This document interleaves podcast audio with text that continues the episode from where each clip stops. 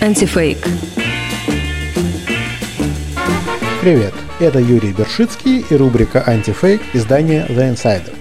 В день первой массовой акции в поддержку Алексея Навального, 23 января, вести недели 40 с лишним минут говорили о Навальном, о его фильме про дворец Владимира Путина и о самой акции. Выражение Киселева в комфортных условиях матросской тишины и «Путин уж точно не увлечен туалетным ёршиком» ни в чем не уступит лучшим мемам Рунета. Кроме того, за это время мы услышали от Киселева и корреспондентов его программы много интересного. Вот что, например, Киселев говорил о законности ареста Навального. Пока ему решением суда изменена мера пресечения, поскольку ранее осужденный к условному сроку нарушил закон, предусматривающий обязательство регулярно отмечаться в органах Федеральной службы исполнения наказаний. Правда, по закону меру пресечения можно избирать только в отношении подозреваемых и обвиняемых при расследовании уголовного дела и рассмотрении его по существу. А этого как раз сейчас и нет. Приговор Навальному вынесен в 2014 году, и о пересмотре его сейчас речь не идет. Навальный не подозреваемый и не обвиняемый, а осужденный. Так при чем тут мера пресечения? Неизвестно. А вот что Киселев говорил об обстоятельствах отравления Навального. Летом в самолете Томск-Москва Навальный почувствовал себя настолько плохо, что потерял сознание. Самолет экстренно посадили в Омске, где местные врачи 44 часа выводили пациента из комы. Диагноз – острое нарушение метаболического состояния на фоне хронического панкреатита. Причина – нарушение режима питания. В моче у Навального был алкоголь. Никаких ядов в организме на аппаратуре экспертного уровня американского производства не обнаружено. Не было и токсикологической травмы – ну, тут ничего нового. Эти фейки уже давно разоблачены. Врачи берлинской клиники Шарите опубликовали в авторитетнейшем медицинском журнале The Lancet статью, где описали симптомы и процесс лечения Навального. А называется статья «Отравление нервно-паралитическим веществом новичок». Никаких метаболических расстройств на фоне панкреатита у него не нашли. И есть доклад о ЗХО, в котором сказано, что в анализах Навального найдены следы конкретного вещества, упоминаемого в приложении к Конвенции о запрещении химического оружия. Как нетрудно догадаться, моющие вещества в таких конвенциях не упоминают. А когда Киселев перешел к расследованию о дворце, он порадовал зрителей разоблачением, сделанным на основе лингвистического анализа. Продержав в искусственной коме Навального более двух недель, врачи Шарите вскоре Навального выписали с благоприятным прогнозом на полное выздоровление, а потом бодрого пациента отправили на южный курорт Шварцвальд, в деревеньку Ибах земли Баден-Вюртемберг. Судя по всему, именно там, в горной хижине, Навальному дали в работу текст якобы его расследования про якобы дворец Путина близ Геленджика. Изначально текст был написан явно на английском и на русский переведен столь коряво, что какие-то ляпы вызывают просто хохот.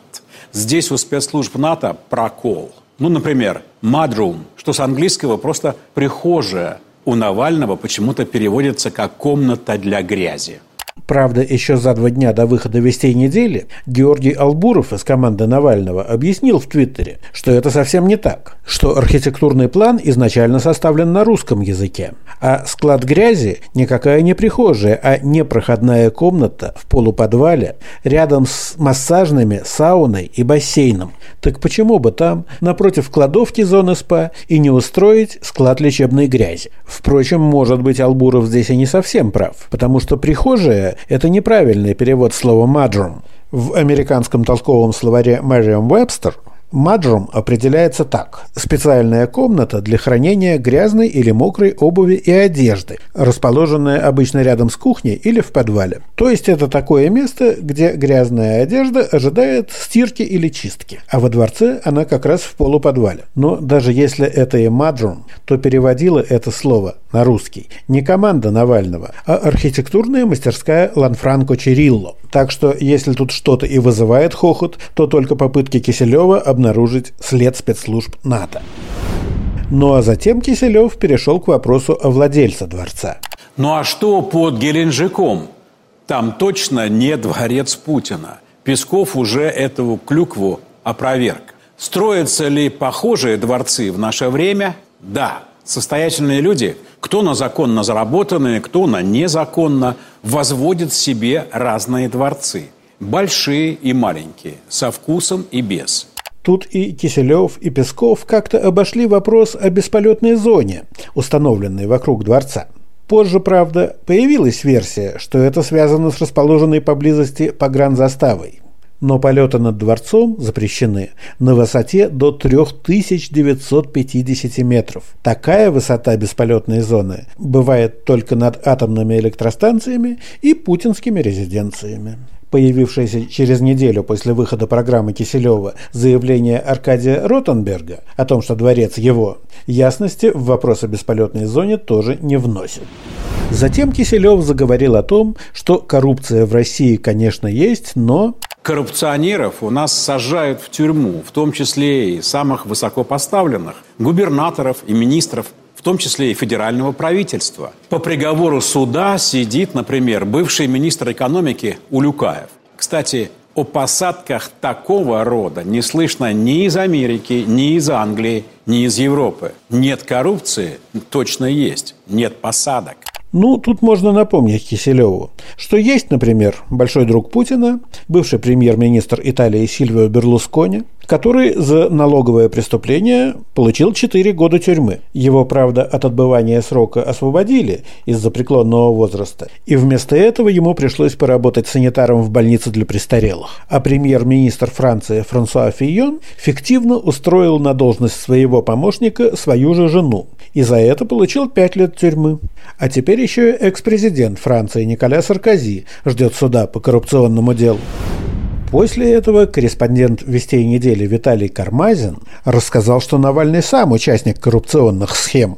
Первым было дело Кировлеса. Еще в 2009 году блогер Алексей Навальный стал советником только что вступившего в должность губернатора Кировской области Никиты Белых. Почти всегда был от него по правую руку и на работе, и на охоте. Вскоре к советнику появились вопросы в связи с мутными схемами на крупном областном предприятии Кировлес. По версии следствия, Навальный и его друг Петр Офицеров создали Вятскую лесную компанию, которая стала фирмой-прокладкой между Кировлесом и покупателями древесины.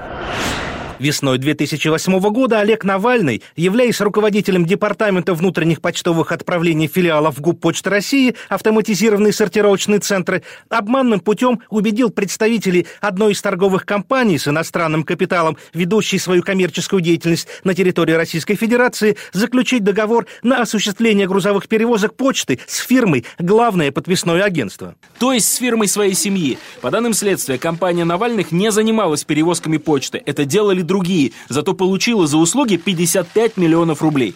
То есть вновь была задействована схема с фирмой-прокладкой, как в деле Киров Леса. Суд признал братьев виновными. Алексею дали 3,5 года условного, а Олегу реального срока.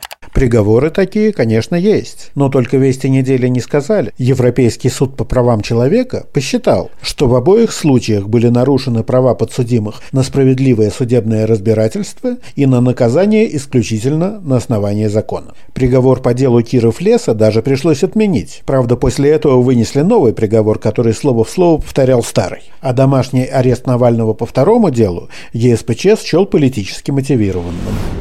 Фон, на котором развернулись нынешние события, Киселев оценивает так. И это при том, что рейтинг доверия Путина устойчив, как ни у какого другого политика в мире, где вообще рейтинги в ходу. Сейчас по опросам в ЦИОМ рейтинг доверия Путину составляет более 66%. Это почти две трети опрошенных. Очень высоко по любым демократическим стандартам. Да, есть такой рейтинг. Правда, до мая 2020 года в ЦИОМ определял его по другой методике. Раньше задавали открытый вопрос. Кому из политиков вы доверяете?